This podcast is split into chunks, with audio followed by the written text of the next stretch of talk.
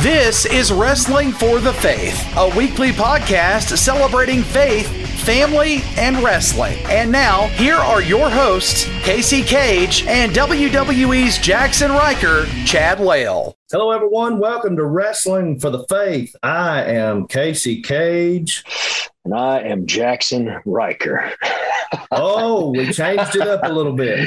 Change it up. Chad Lail. You guys know me. Yeah, there we go. yeah. Uh, so, how we been doing this week?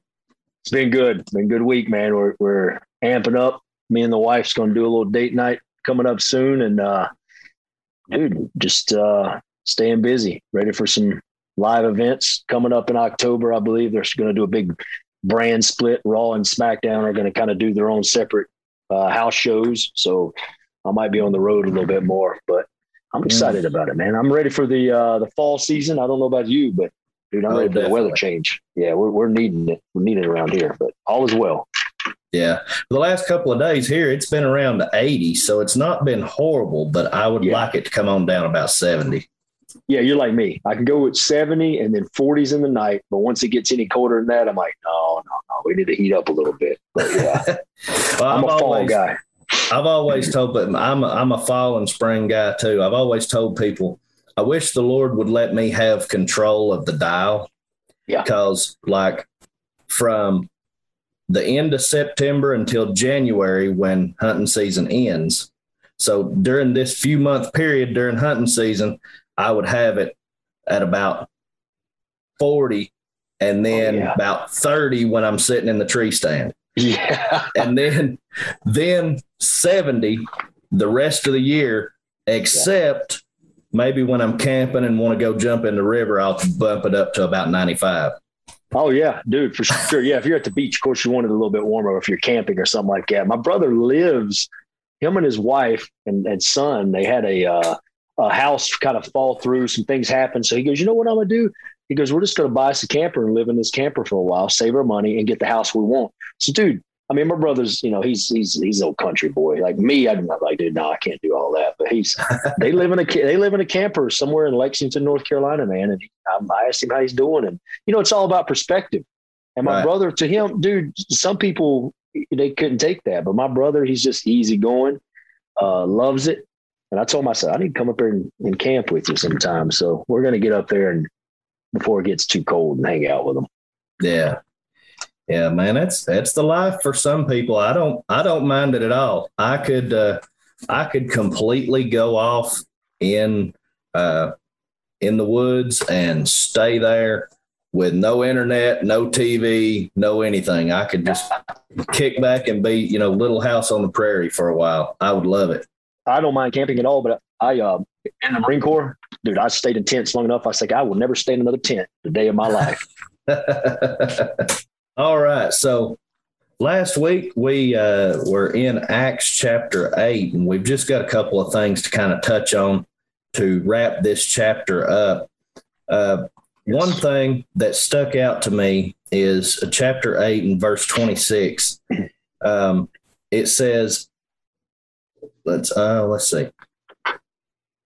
Yes, it says, Now an angel of the Lord spoke to Philip, saying, Arise and go toward the south along the road which goes down from Jerusalem to Gaza. Okay. He just told him to get up and go south. Right. So many times throughout the Bible, and I, I think Abraham is always the one that I have always used the example. Uh, but so many times throughout the scriptures, we see where God tells people to do things and he don't tell them the other side. He don't right. give them the outcome. He don't say, "Hey, go over here and and, and sometimes he does as we'll see in chapter 9, but a lot of times he don't say, "Okay, this is step 1, this is step 2, this is 3." He says, "Get up and go." And yeah you get up and go by faith and and he leads you. You ever wondered like so i wrote i wrote some stuff down, down about that it's funny you mentioned that verse right off the bat because uh it, it's he he tells philip to get up and go. So we see something about philip's obedience. And i thought instantly when i was reading that like you said with abraham and those he would tell him just to get up and go uh and not tell him where. But it's like but with with someone like Jonah, where God called him to go to Nineveh, um, Jonah knew where he had to go. He knew what he wanted to do. And what did he do? He fled. He's like, no way, I'm not yeah. doing that. So sometimes maybe that's like, you know, God's way of saying, hey, just get up and go. Because if I tell you where you're going to go or what you're going to go through, you're not going to do it. You know what exactly. I mean? And so I thought about Jonah and that, and I thought about Philip's obedience and the fruit of his obedience of, of, you know him spreading the gospel and all this stuff. And ultimately, Jonah in the end ended up you know fulfilling what God had wanted him to do. But it is funny because I mean, there's something there that will God even in our lives, man. You know, will tell us get up and go, or um, make a lateral move out of a job that you're comfortable with, or move I got a buddy, my buddy uh, that that lives in Florida who was youth pastor for a church. Well, recently he just left uh, to start planning his own church, and he doesn't. He's still in prayer about where it's going to be, and it's a scary moment for him right now because he has a wife, he has two kids, he's still got to support them, and the you know his ministry is his support. So it's one of those things where we have to be obedient to God, especially when you feel the Holy Spirit leading you. It's like, okay, well, you're not going to be led in the wrong direction if you if you know that it's God calling you out.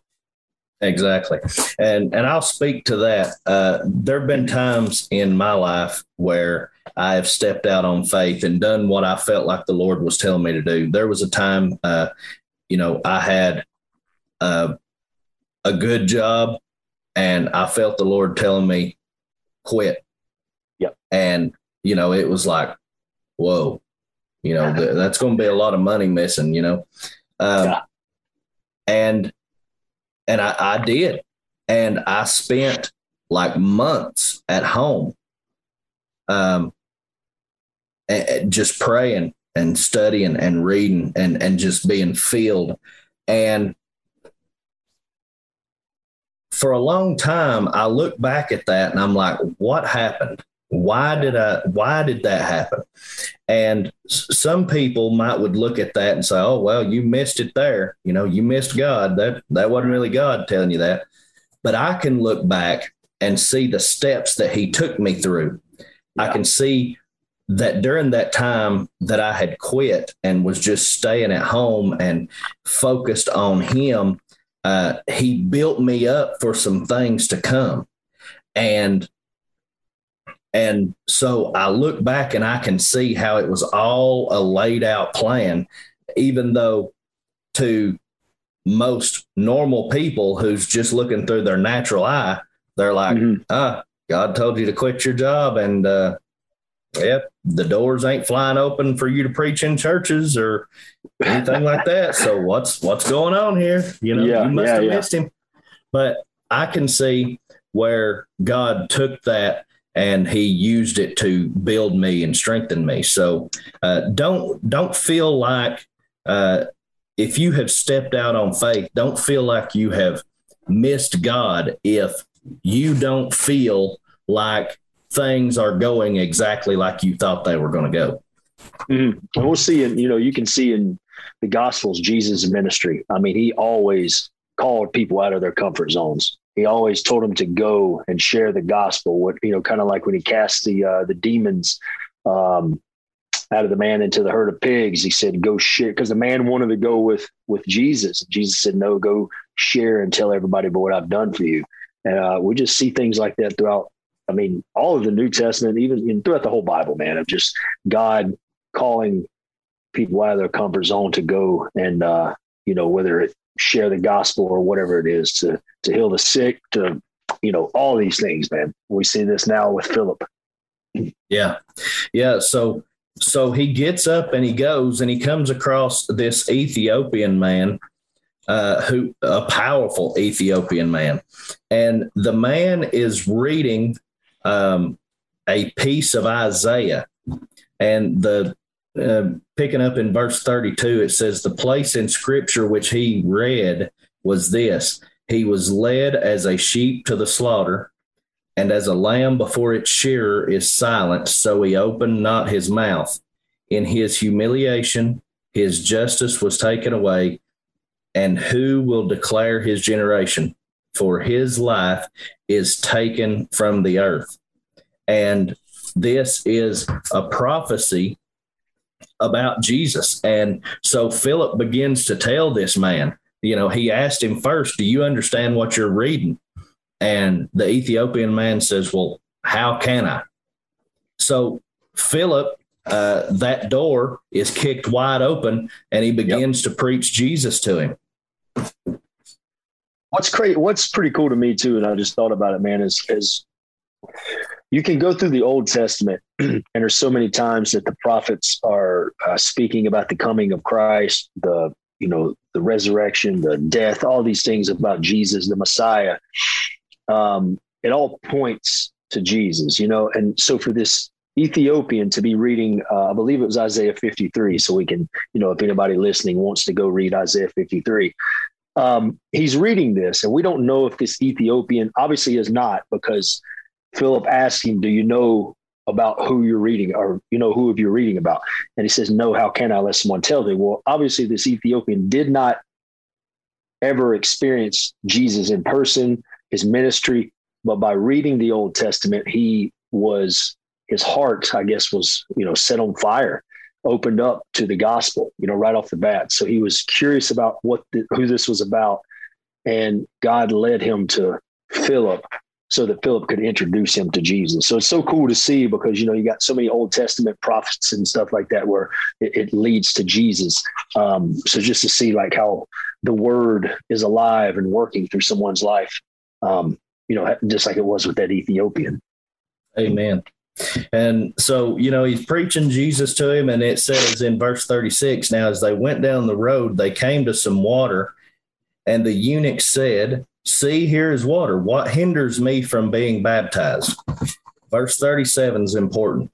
Then Philip said, If you believe with all of your heart, you may.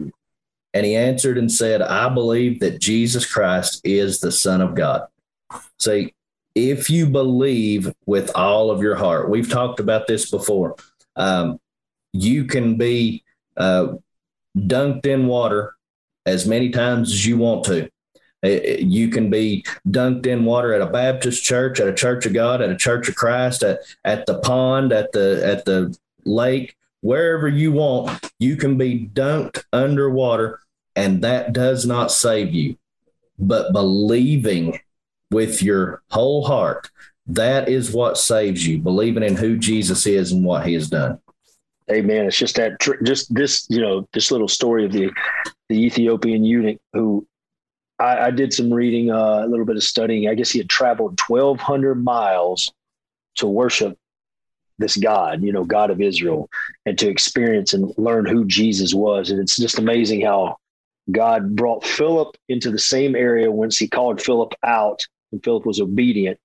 And in return, we see that with Philip's obedience, he shares the message to an Ethiopian who obviously is going to go back to where he's from, his land, and start sharing the gospel there. So uh, it's just another thing of that word we talked about last week, scattered, where that seed was scattered. You know, that wind, that Holy Spirit wind uh, yes. scattered this seed throughout the region, man. And, and this Ethiopian, obviously, I guarantee you, you know, he shared the gospel in his in his home country, and uh, just continued. Jesus continued to grow and grow and grow. Amen. Now, you would figure that, uh, you know, maybe Philip would take this guy under his wing, that he would disciple him. Yeah. but verse, verse 39 says, Now when they came up out of the water, the Spirit of the Lord caught Philip away. Yeah. So that the eunuch mm. saw him no more, and he went on his way rejoicing. But Philip was found in Azotus. I guess that's how you say that and passing through, he preached in all the cities till he came to Caesarea. So the Spirit catches catches him away. I guess uh, kind of one of those situations, uh, you know, like we uh, Enoch and Elijah, who were you know translated. Uh, I guess they were translated straight to heaven, but um, Philip he was translated over to another region just to begin preaching again. He was an evangelist, bro. He was one of the first. I think we talked about uh, Stephen may have been one of the first evangelists, or Philip was one of the first evangelists. I can't remember. But as we see, like he, he was going into different areas. He wasn't sitting in one spot, man. And God was calling him. The Holy Spirit was leading him to go and just continue to share this gospel. He had somebody that was obedient. Um, and and that's really how we should live our lives, dude. God calls you out, calls you out of your comfort zone. Sometimes it's a hard pill to swallow, but um, you know when you're obedient, He's gonna. He can trust you with the small things, He's going to continue to give you more. Mm-hmm. Amen. All right, so we'll move into chapter nine, and this is uh, one that I've been waiting on. This is uh, mm-hmm. I've always had a special place in my heart for this chapter. Uh, yeah. It's always done something to me. So, uh, verse one, it says, Then Saul, now we remember who Saul was, um, still breathing threats and murder against the disciples of the Lord, went to the high priest and asked letters from him to the synagogues of Damascus, so that if he found any who were of the way, that's what early Christians were called, uh, whether men or women, he might bring them bound to Jerusalem. And he journeyed, and as he journeyed, he came near, and suddenly a light shone around him from heaven. Then he fell to the ground and heard a voice saying, Saul, Saul, why are you persecuting me? And he said, Who are you, Lord? Then the Lord said, I am Jesus, who you are persecuting. It is hmm. hard for you to kick against the goads. I looked up. Uh, I looked up something there in uh, verse five. It's always it's always uh, been one of those things that stuck out to me. Uh, kick against the goads. Some translations say kick against the pricks. Uh, you're reading mm-hmm. the ESV, I believe. What does it say?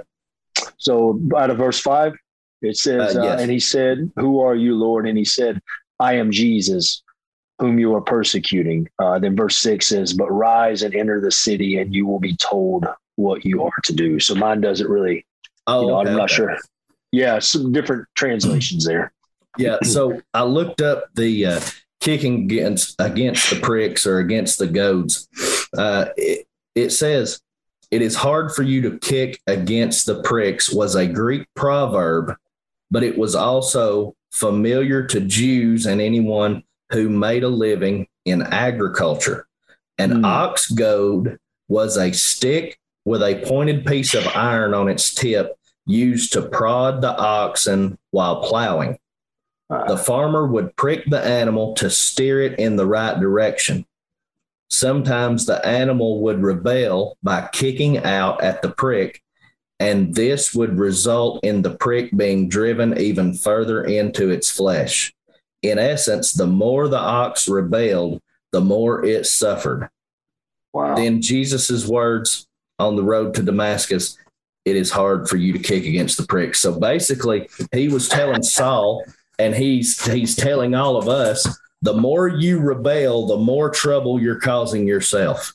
Sure. Living your life in sin, you just continue to, yeah, I mean, it's so true, man. Dude, that's crazy. I need to look up my, pull out my KJV and, uh, is that what you're reading out of? KJV? Uh, I'm, I'm, it's the New King James. Okay. Okay. I need to look that up. I'm, I'm curious to uh, study a little bit more about that, but uh, isn't that interesting? Yeah, it is. wow. Wow. and so, then you go, uh, yeah, you go on to see how, how Saul's used by Jesus by, uh, obviously submitting pretty much. Um, you know, confessing him as Lord as his Lord and Savior. And it just it's it's you know obviously two lessons there. We can either rebel, which you and I obviously can sit here and talk our testimony all day long, like we've spoken of before, uh, and see that um, our rebellion or kicking against the uh, what did you say? Kicking against the what? The goads, the pricks, or the goads? Pricks. G O A D. Okay, we can see how it led us astray. Or you know, we just bro, we're just rebellious and things continue to spiral out of control. Or once we truly submit to Jesus, like Saul did, um, how our life can be radically changed. Amen. Yeah. So it, it's it's a pretty amazing story to read. Uh, I'd like for the listeners to go through and read this whole chapter. Um, yeah. But so Saul fell to the ground with a bright light shining around him, and he talks to Jesus. Okay. So in verse 10, it says, And there was a certain disciple at Damascus named Ananias, and to him the Lord said in a vision, Ananias. And he said, Here I am, Lord. So the Lord said to him, Arise, go to the street called Straight, and inquire at the house of Judas for one called Saul of Tars- Tarsus. For behold, he is praying. And in a vision, he has seen a man named Ananias coming in and putting his hand on him that he might receive his sight. Yeah. It it's now we just saw with Philip, he he told him, get up and go south. Sure. Didn't give him anything else. Yep. With with Ananias, he gives him step by step instructions of who he's supposed to be going to see. And this Yeah. is one of those cases where if Ananias hadn't have been so obedient to the leadership of the Holy Spirit, uh, this was one of those cases where he could have turned and ran because in verse 13, Ananias answered and said, Lord, I have heard from many about this man, how much harm he has done to your saints in Jerusalem. And he and here he has authority from the chief priest to bind all who call on your name.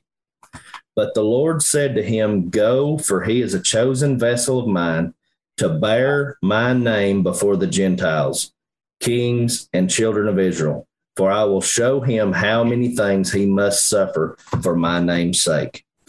Yeah, dude. You got to imagine the fear of uh, Ananias there, as, as we see in verse 13. Uh, once again, you touched on Philip. The Lord said, just go.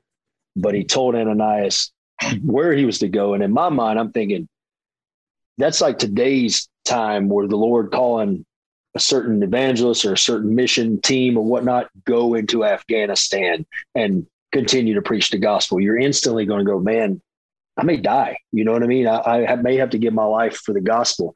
Um, so that's got to be what Ananias was thinking. Is he's thinking, if I go up to this Saul of Tarsus, who already knows persecuted Christians and been killing them, like what is he going to do to me? You know. Um, so he, he's probably instantly thinking, well, I'm going to be obedient. I'm willing to die for this Christ. Um, but the Lord gives him direct instructions, man. And another thing I like to think about is how God told him that he was going to use Saul for mighty, mighty things. As we see, we see that Saul wrote what two thirds of the New Testament. I mean, Yeah. that's just amazing to think about. Like anybody listening right now, including us sitting here speaking, that God can't possibly use you because you're a, a former or even an addict right now, or because you think that some of the sin you lived in your life, mm, God can't possibly use you or love you or anything. Man, if you just get into the word and captivated by Saul um, and how the Lord used this man um, to continue to share the gospel and to write practically the New Testament, uh, it just gives me hope as a sinner of how powerful uh, Jesus' love is for us. That's exactly right. And, you know, to uh, not to jump over anything, but, you know, Ananias did what did what the Lord told him. And he comes to Saul and he tells him, uh, I'm here that you might receive your sight and be filled with the Holy Spirit. So that the bright light, when when Saul had that Damascus Road experience, it uh, it blinded him, and so for three days it said that he he had no sight and he didn't eat, and so he just prayed the whole time, and no doubt getting to know the Lord. So he Ananias went and he laid his hands on Saul, prayed for him, and it says scales fell from his eyes, and then he was baptized. Yep. And he received food and was strengthened. And verse 20 immediately he preached the Christ in the synagogues that he is the Son of God. So we see the beginning of this chapter says, Then Saul, still breathing threats and murder against the disciples of the Lord. And then by verse 20, we're halfway through this chapter, yeah. and he is preaching Jesus.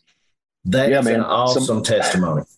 Dude, possibly one of the, the, I mean, I heard a testimony, I believe it was yesterday. I was listening to a sermon and it kind of reminded me of this story of Saul, which I'm glad we're touching on today. It was just a man about a man that was demon possessed, and you know he was uh, worshiping, you know, the devil. He was a drug addict. He was all these things, and he was radically saved because the pastor who started talking to him just started proclaiming the name of Jesus to him and over and over and over again. And this man was radically saved and ended up, you know, not necessarily ministering in church, but he's sharing the gospel. And I just I thought of Saul, you know, when when I hear things like that, of you know, just this ah, just just the powerful name of Christ, man, the powerful name of Jesus that we are so lucky to, you know, have a, a complete Bible full of nothing but who Jesus is, what he is to us,